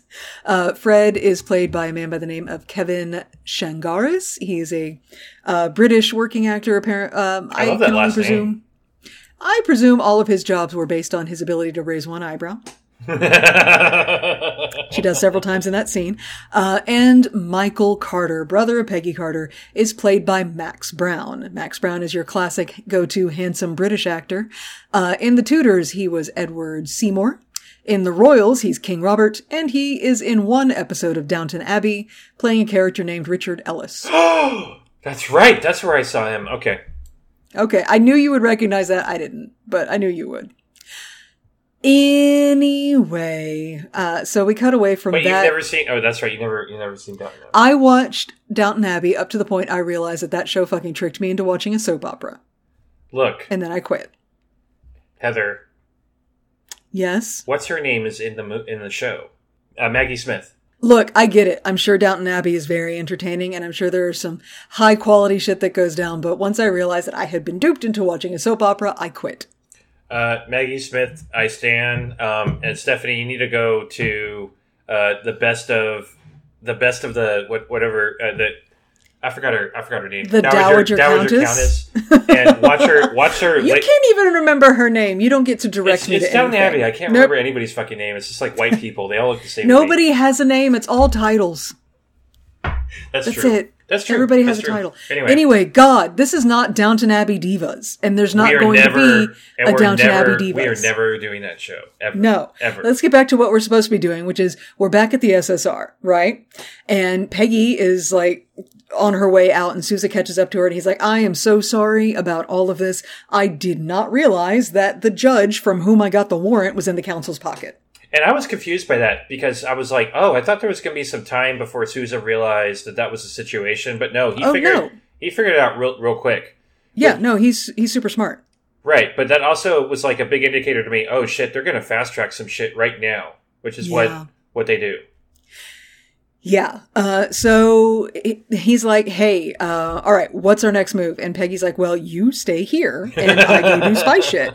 And he's like, I'm rolling my eyes at you so hard. I got the tidal wave speech too. Okay. I know that if I don't play ball, all of my friends are going to get tarred and feathered as commies. All right. So shut the fuck up. And what are we doing? And he's so fucking cute in this scene. I let I fell in love with him all over again. Oh my God. Cause he looks at her and he gets with his big, super sincere, beautiful brown eyes. He looks at her and he goes, I'm in this with you till the end, Peggy. Oh, and like, I'm going to go ahead and call that a ding on the catchphrase counter because that is a deliberate echo of Steve Rogers and Bucky Barnes saying, I'm with you till the end of the line. one hundred. I I have that in my notes. I I was like Bucky, Steve, much. Yeah, Mm-hmm. because these two, these two are the team. I mean, Peggy's got this whole tribe, but these two right here, No, they're- that like that drift compatible team at the core of this entire thing. I love it. I love it. I love him. I love them. Polyamory, y'all. Sousa can see through Peggy's bullshit. Uh, He did that in season one when he figured out it was Peggy the whole time doing the shit behind the scenes, you know? Mhm, So it's kind of mhm. like, of course he's going to figure all this shit out. Of course he's going to be with her to the end. Um, Exactly. Why is he with fucking. Vi- anyway, Because the She's same a- reason Peggy was with Fred. Violet's a fucking spy. I'm convinced she's a spy. I'm convinced Uh. like something horrible is going to happen. Blah blah blah. Sure. Yeah. Why not? Yeah, Uh huh. Could be. You don't know. I hate But you. maybe I hate you. I hate you. anyway, so Sousa's like, since I'm with you till the end, what do we do now? What's and, next? Yeah. And Peggy's like, I don't know what we do because Vernon's people have all the evidence. And Sousa's like, actually, I have this sample of Jane Scott's tissue. my fir- my first reaction was, "Huh? Who?" oh yeah, The the, frozen person, lady, the frozen lady. first lady. Yeah, yeah. I thought I thought it was really cute that he had to bribe Samberly, the lab rat guy, uh, to give it to sort of accidentally on purpose misplace the sample by saying that he would put in a good word for him with Rose. I don't think Rose is going to appreciate that. Uh, you know what? You're probably right, but I think it's adorable that Samberly has a crush on Rose. Everybody should have a crush on I Rose. have a crush, on, Rose. I love Rose. Love her. Anyway, so they're like, okay, cool. We are off and running. We have this sample of flesh, frozen flesh, I guess. Um, and we are back at Rufus in the basement. Sousa makes like he's going to be taking him out to execute him and totally lets Rufus, uh, cold cock him in the face and run. This Wait. was entirely to cut Rufus loose. Yeah. Uh, by the way, that punch did not look like it was fun. It Rufus No. has a big ass fist, and Yeah. yeah, Well, and, and Sousa even, you know, he's on the ground. Uh, and Peggy walks up and he's like, I still don't know why I had to take a punch. It's the least you could contribute. He's already throttled me twice. and like, she's right. Yeah. Anyway, so they um have cut Rufus loose for reasons unknown, and we see Rufus is barging up to Whitney Frost's home door and banging on it. and at this point, I'm like, oh, he, this is how he's going to die. yeah, this man's not leaving this house. There's no fucking This way. This is the last. Yeah, this is it. he barges in, and oh, they planted a bug. The same On the bug, by the way, that Peggy tried to put all over the uh, club, but didn't work for whatever reason. Right. So good thing he didn't go back to the club. Yeah. then. Right. I don't know. Anyway, uh, he's demanding to see Chadwick. Chadwick's not there. He's at a fundraiser. And the crew back at Chez Stark realize this is going to take a while. And, uh, Rufus is talking about getting a drink. I could use a drink. And everybody looks at Jarvis. And Jarvis And- is like, fuck Fuck, I'll bring the bottle. the bottle. And we cut back to Hampstead, England, 1940. What? Peggy is in a beautiful wedding dress. Oh, I hate this scene. But first, let's talk about the dress. Okay. because it's worth talking about, okay? Because they put so much detail into this dress. In 1940, you you were not going to be getting a new wedding dress Right. because there's a fucking war on. Unless you were goddamn wealthy as hell, you were not going to be getting a new dress. So everything about this dress is made to look like it was done as nicely as possible, as cheaply as possible. Right. Lace and fabric are in very short supply. So it's not silk, it's uh, a cheaper kind of crepe fabric. And if you look very closely at the trim around the neckline and the hems on this dress, it's made of two different kinds of lace. Which implies that Peggy's mom removed lace possibly from her own wedding dress and possibly also from another wedding dress like her own mother's wedding dress to add to this dress for Peggy. Huh. All of that was deliberate in the costume design. So I just thought that was like, she couldn't have, like, you're going into a getting your dress ready pre wedding situation in 1940. It can't be like David's bridal. Right. You know, right. Right. there's no, there's no new dresses. They were not wealthy. Huh. Uh, so it had to be this kind of really sweet, more affordable homemade situation. It's so Mhm. cool. I loved it. Um, and so there's Peggy's mom, who, by the way, Mrs. Carter. Hmm. Mrs. Carter is played uh, as she is weeping quietly over helping Peggy get her dress together in this moment. Uh, Mrs. Carter, Mrs. Carter is played by an actress by the name of Carol Ruggier. I think that's how it's pronounced. Um, Carol is, uh, she's an actress. She's done, done some TV stuff. Mostly she's done voice stuff. She's the voice of Athena and Aphrodite in God of War. Oh, wow. Yeah. Also, she's a casting director, mostly for video games. like every Ghost Recon series game, Resident Evil, Devil May Cry. What? Yeah. That is who is fussing over the back of Peggy Carter's wedding dress in We have this an old school gamer as Uh-huh. Peggy's mom. That's fucking Yes. awesome. That is awesome. A casting director for video games and Athena slash Aphrodite. Can you can you is who's can can you please call Stephanie and give her a job on the next Mass Effect game because she needs to be she needs to be in the next Mass Effect game. There, I said it. okay? okay. I, I'm I'm I'm saying you Are you good. trying? Are you manifesting? What's going on here? I, I need you to get cast into the next Mass Effect game so you can play whoever and then fucking tell me what's going on. I don't. Here's the thing. I've done voice work for for video games. Um, the voice actors are the last ones to know what the fuck is going on. We're just reading the lines. I have very. You get very little context. You really just kind of know the unless it's like a big cinematic game like The Last of Us. You don't know what the fuck's going on. Aw. You just kind of know vaguely the situation and the emotional inflection they're looking for on the lines. That's it. Well, just tell me which characters you bone. anyway, God, let's move on, shall we? Uh, so we are, God, I gotta scroll back through my notes. We're on bullet point number 24, in case you were wondering. Uh, uh, so, so a car pulls up outside. So Peggy's mom is, she's like, okay, I'm gonna go see who that is. And so Peggy watches through the window as her mom goes up to a car that has two soldiers standing next to it. And uh, so we know we already know that her brother is uh, somebody kind of important in the in, in the military. He's on the front lines of the war. At that too, but but he was able. He he was in such a position that he recommended Peggy for this super secret thing that Right. that Winston Churchill himself is putting together. So he's somebody important. So the fact that there is a car with two uh, highly decorated uh, officers uh, are there, they're only there because of one reason. Yeah, and we don't. I mean, you, it's not hard to put together. Peggy's mom suddenly lets out a, a horrible grief-stricken cry and crumbles to the ground, and Peggy knows immediately that means her brother Michael is dead. And the last time they spoke that we know of was a fight. And Hayley Atwell breaks my fucking heart. Breaks and, my entire heart. and I fucking cried like a bitch. And I had to take a break from watching the show because she did such a good job. It was so good with that It scene. was so sad. It was. So But yeah, good. her brother's fucking dead, and that's how. Yeah, um, yeah. yeah.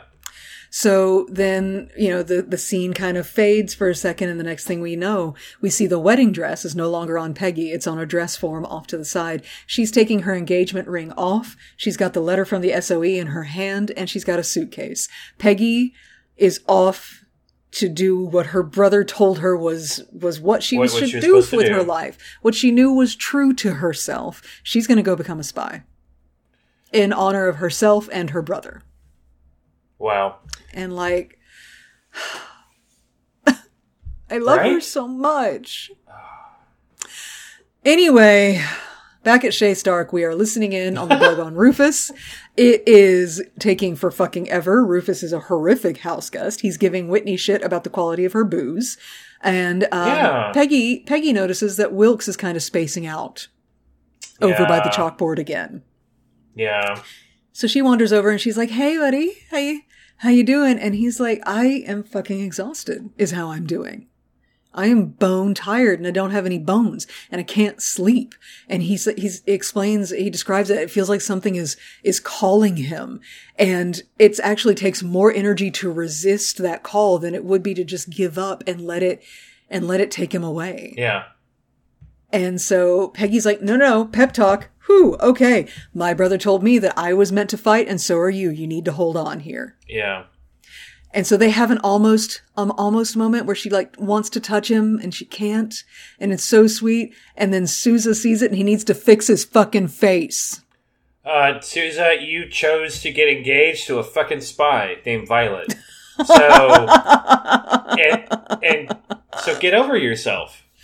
He's like, I get it. Your feelings are hurt because you love her and you are seeing her have this, this sweet connection moment with another man who, corporeal or not, is definitely, um, a hell of a guy. And you just fix it, fix your fucking face, man. Fix your fucking face. Okay. Choices were made. Either make new choices or explore polyamory, but fix your fucking face in the meantime. Yep. God damn it. Yep. So, uh, meanwhile, back at the Chadwick hu- Chadwick Manor, Chadwick returns. Yep, Um, he comes home from his fundraiser. Yeah, so uh, Hunt is like, look, fu- uh, Peggy fucking kidnapped me. Uh huh. And him and Chadwick have this whole back and forth, and it's ridiculous. And Chadwick's all, what about, oh my god, how's this going to look? Oh my god. And Chadwick is like, oh, well, that I will get her deported. I will make phone calls. They're both blustery and all indignant that Peggy kidnapped him. Whitney gets straight to the fucking point. What, did you tell her? What did you fucking tell her? Because she know she uh, hello, She fucking knows. super fucking smart. What did you Yeah. say? What did you? What because did you tell her? because Whitney has met Peggy Carter. yep, She damn well knows Peggy Carter got fucking information out of this gorilla. yep. So, uh, and he's like, well, she injected me with stuff and I thought I was gonna die. And so I told her some things. Chadwick is like, oh, agog, aghast. You were supposed to be able to hold out against interrogation because that, and that's why we hired you anyway. Whitney doesn't say anything. Whitney quietly goes around and starts closing curtains, Yep, yep. I love her. Which is the most terrifying thing she could so do in that moment. That's fucking moment. scary. Yeah. Oh my god! Knowing but those men, know. Yeah. those men don't even notice. No.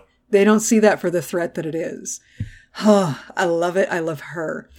So yeah, Rufus is like, okay, I gave her some names. And Chadwick's like, I'm not taking the fall for this. You're going to answer to the council. And Hunt's all, well, actually, you've been Uh-huh. doing some shit behind the council's back, so I'm going to turn you into the council, which is so, Uh-huh. which is so your mom Yeah. in that yeah. moment, right? But they, they both have dirt on each other. Yeah.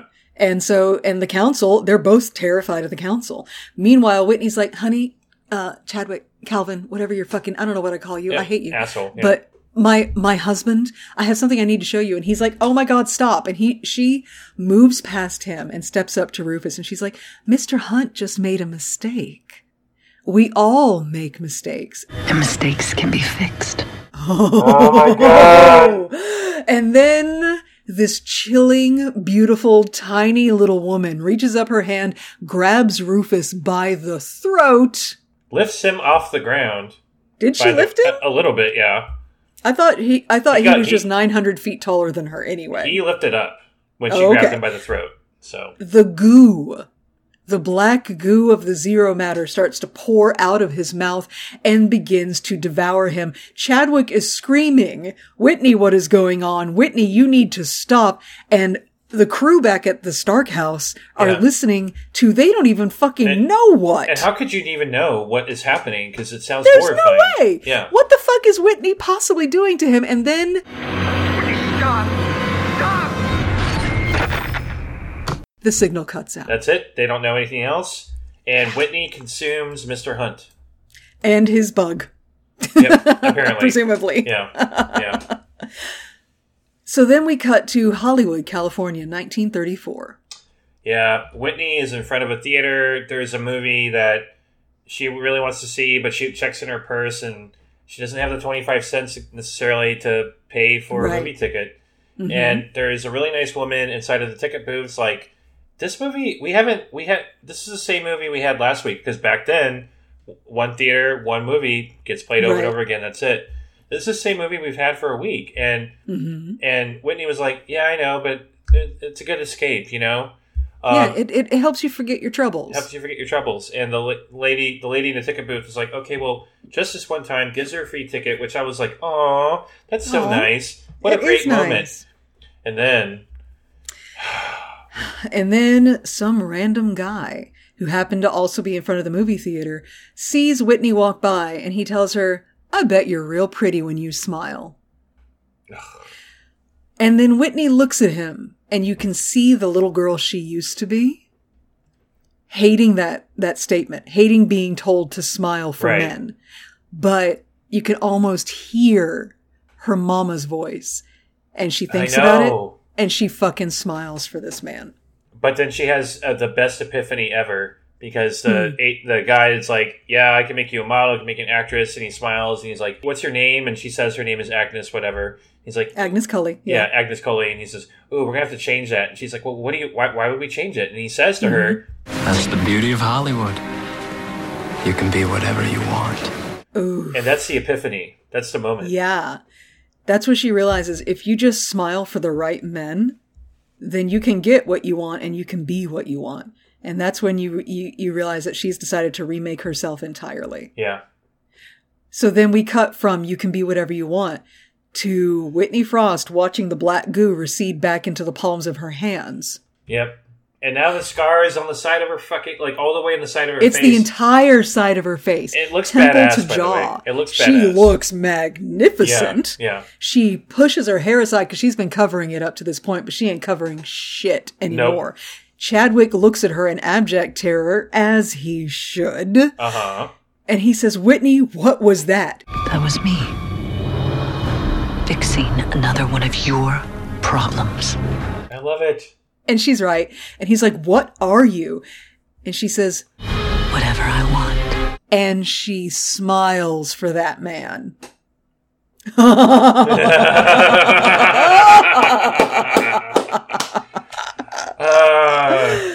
Oh my god, I have never rooted for a villain as hard as I have rooted for Whitney Frost. I'm there. I am there with you. Uh, Whitney Oh my Frost is fucking badass, and I stand. And the thing is, and that's the end of the episode. That's it. We we end on Whitney Frost metamorphosing into her new form with this crazy new power she has to consume literally any man who stands in her way. She is now officially what Captain America would refer to as an enhanced person, i.e., a super villain. A villain. She's Yeah. a super villain. Oh, by the way, that um agent that she met, the guy who told her to smile. Yeah. Uh, the agent's name is Ned Silver. He is played by an actor by the name of, name of Andrew Brian Carter, who has had a minor TV career. I can only assume based entirely on his highly punchable face. Uh, agreed. I want to punch his face. He was terrible. Uh, Andrew Brian Carter, if you're listening to this, I'm sorry, but could you punch yourself in the face real quick? yeah, just yeah, really hard. Thank you for portraying this character so You did a good well. job, but I hate you. Yeah, but I, I, I hate, I hate your face. anyway, so yeah, we end this episode on this like, on Whitney really fully realizing her power and finally putting the fear of Whitney into her husband. Like he was already intimidated by her, but now, what's he gonna do? She's a fucking monster woman. Yeah. Uh, I love it. Goddamn, Steph, it's it's crazy to me how much better season two is than season one. Right? It's so good. It's so fucking oh my good. god. It's like they got the exposition out of the way. Yeah. And now we can tell a story. Yeah. and it's and we've got one one story editor we've got one you know there's multiple writers and multiple directors but there is some cohesion Finally. going on and we're finally pursuing I- like an I- overall arc Y'all, if y'all have not watched the show, and I, I don't know what you're doing. I really it's don't. It's so good It's so good. i don't good. know why you're listening to this podcast if you haven't watched it They're just waiting for us to get the Captain Marvel. but i hope you watch along with us because it's it's so fucking good it's so fucking good I know. i love it anyway do we have anything else for smoke and mirrors Nope. today No, but right, Stephanie, then. I can be whatever I want. whatever I want. Oh, God, I love her. Okay, so then next time we will be plowing ahead in this season that is getting so good. It's getting better and better with every episode. I love it. Um, next time we will be talking about Agent Carter season two, episode five, The Atomic Job.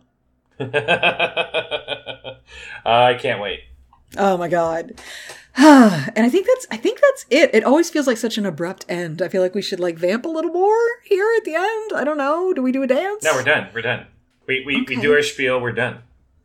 Okay, so I guess then we uh we outro. We Yeah, outro. we outro. Okay. Okay. Cool. Cool. Cool. Cool. Cool. Cool. Cool. All right.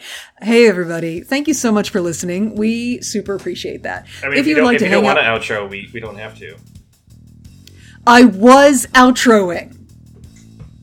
That was me outroing. Is this are you is this your shtick now? Your your spiel for this end of this episode is you're gonna fuck me up? I, I have to I have to be honest with you. Recording you on Zoom and seeing that face is wonderful.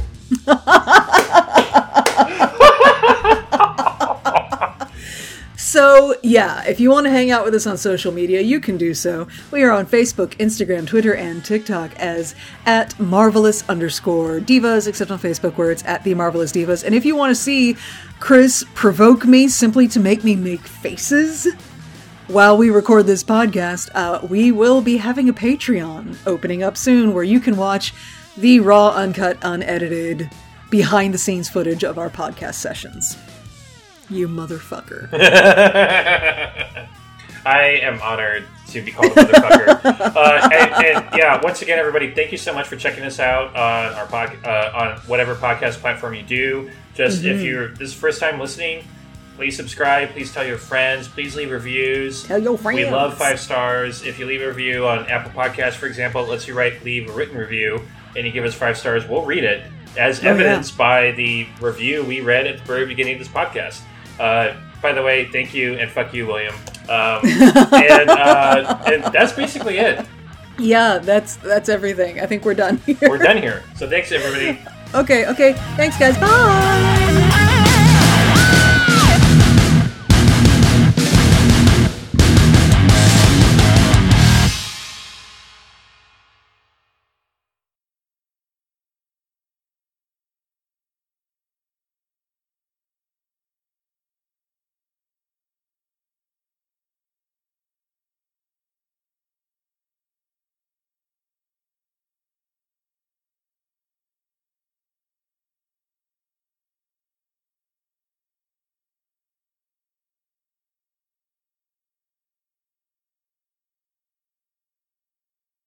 Okay, so why were you asking me about spicy, spi- spicy, spicy chicken? Spicy, spicy chicken. Spicy um, chickens. Why were you asking me about spicy chicken? Yeah, so we have a brand new uh, spicy chicken place at this outdoor mall uh, right mm-hmm. next door to mm-hmm. my place, and it's a very beautiful mall. Uh, you know, yeah, outdoor walls are, have a lot of glass uh, sculptures on the sides of the walls. Very muy moderno, as they would say. Oh. And um, there's also a store uh, that's kind of a nerd uh, boutique shop where they sell like very expensive rarity items, usually like Funko Pops and Magic the Car- Gathering okay. cards, like stuff like that, you know. Mm-hmm. And they were having a, co- a, cosplay thing today. Oh, not the best timing because we're having a, like a crazy windstorm, so all the kids that have their like headpieces and wigs, it's just oh, no. around. so um, I you know, I, happen to be walking through. I need to go to the mm-hmm. bathroom, so I use the public restroom right around the corner. Um, as one does. As one does. Has no I was, fear. I was washing my hands, and okay. um, I before I walked in, I noticed that there was a fucking line for the women's restroom, which I don't understand why that is always the case. But I think it's always a situation where there's not enough areas to go to the bathroom in a women's, women's restroom. I don't know, but uh, I don't know, a, man. It's a phenomenon. Yeah but there was a line. Um, I was washing my hands, and uh, uh, Scarlet Witch walked in. Oh. Yeah, a, a, a, girl playing Scarlet Witch. Well, yeah, no, obviously. Yeah, and and you and haven't I, been enslaved in along with the rest of a small town to play out some kind of Nick at Night fantasy time. So I figured it wasn't the actual one. So I was wearing these headphones, which are my, uh, you know, I can't hear any sound outside of these earphones, type earphones. Oh, you're doing that uh, big white guy thing again, where you walk around in public with headphones on that make it so you can't hear people coming up behind you to kill you. Right. Um, cool and now that you've I've recognized my status as an apex predator, I feel even safer. you should. Yeah. Uh, but I could tell, like, she looked at me and she, I could tell by the moving, moving her mouth, like, she asked me, Are you cool if I'm in here? I'm like, Yeah, fuck, girl, I don't give a fuck. I go to gay bars. I always, mm-hmm. you know, whatever. Um, yeah, the, the, the gender specific signs on the doors at a gay bar, if they are even there, are merely a suggestion. Merely, if that. Yeah. So, um, I walked out. Her, I think, brother, boyfriend, whatever, was waiting outside for her. Mm-hmm. And I shit you not, there was suddenly a loud scream, a piercing, blood cringing scream. Oh my god! That what? allowed me to like I like I heard it perfectly through my earphones. And, what the fuck? And the glass walls were shaking. Okay. And my first instinct were to run back in uh-huh. and be like, "Oh my god, something's wrong with her," even though right. I know there was no, okay? even though I know, know there's nobody else inside the bathroom. Mm-hmm. And the boyfriend held up his hand and he says, "Oh no, don't worry. She had the spicy chicken." that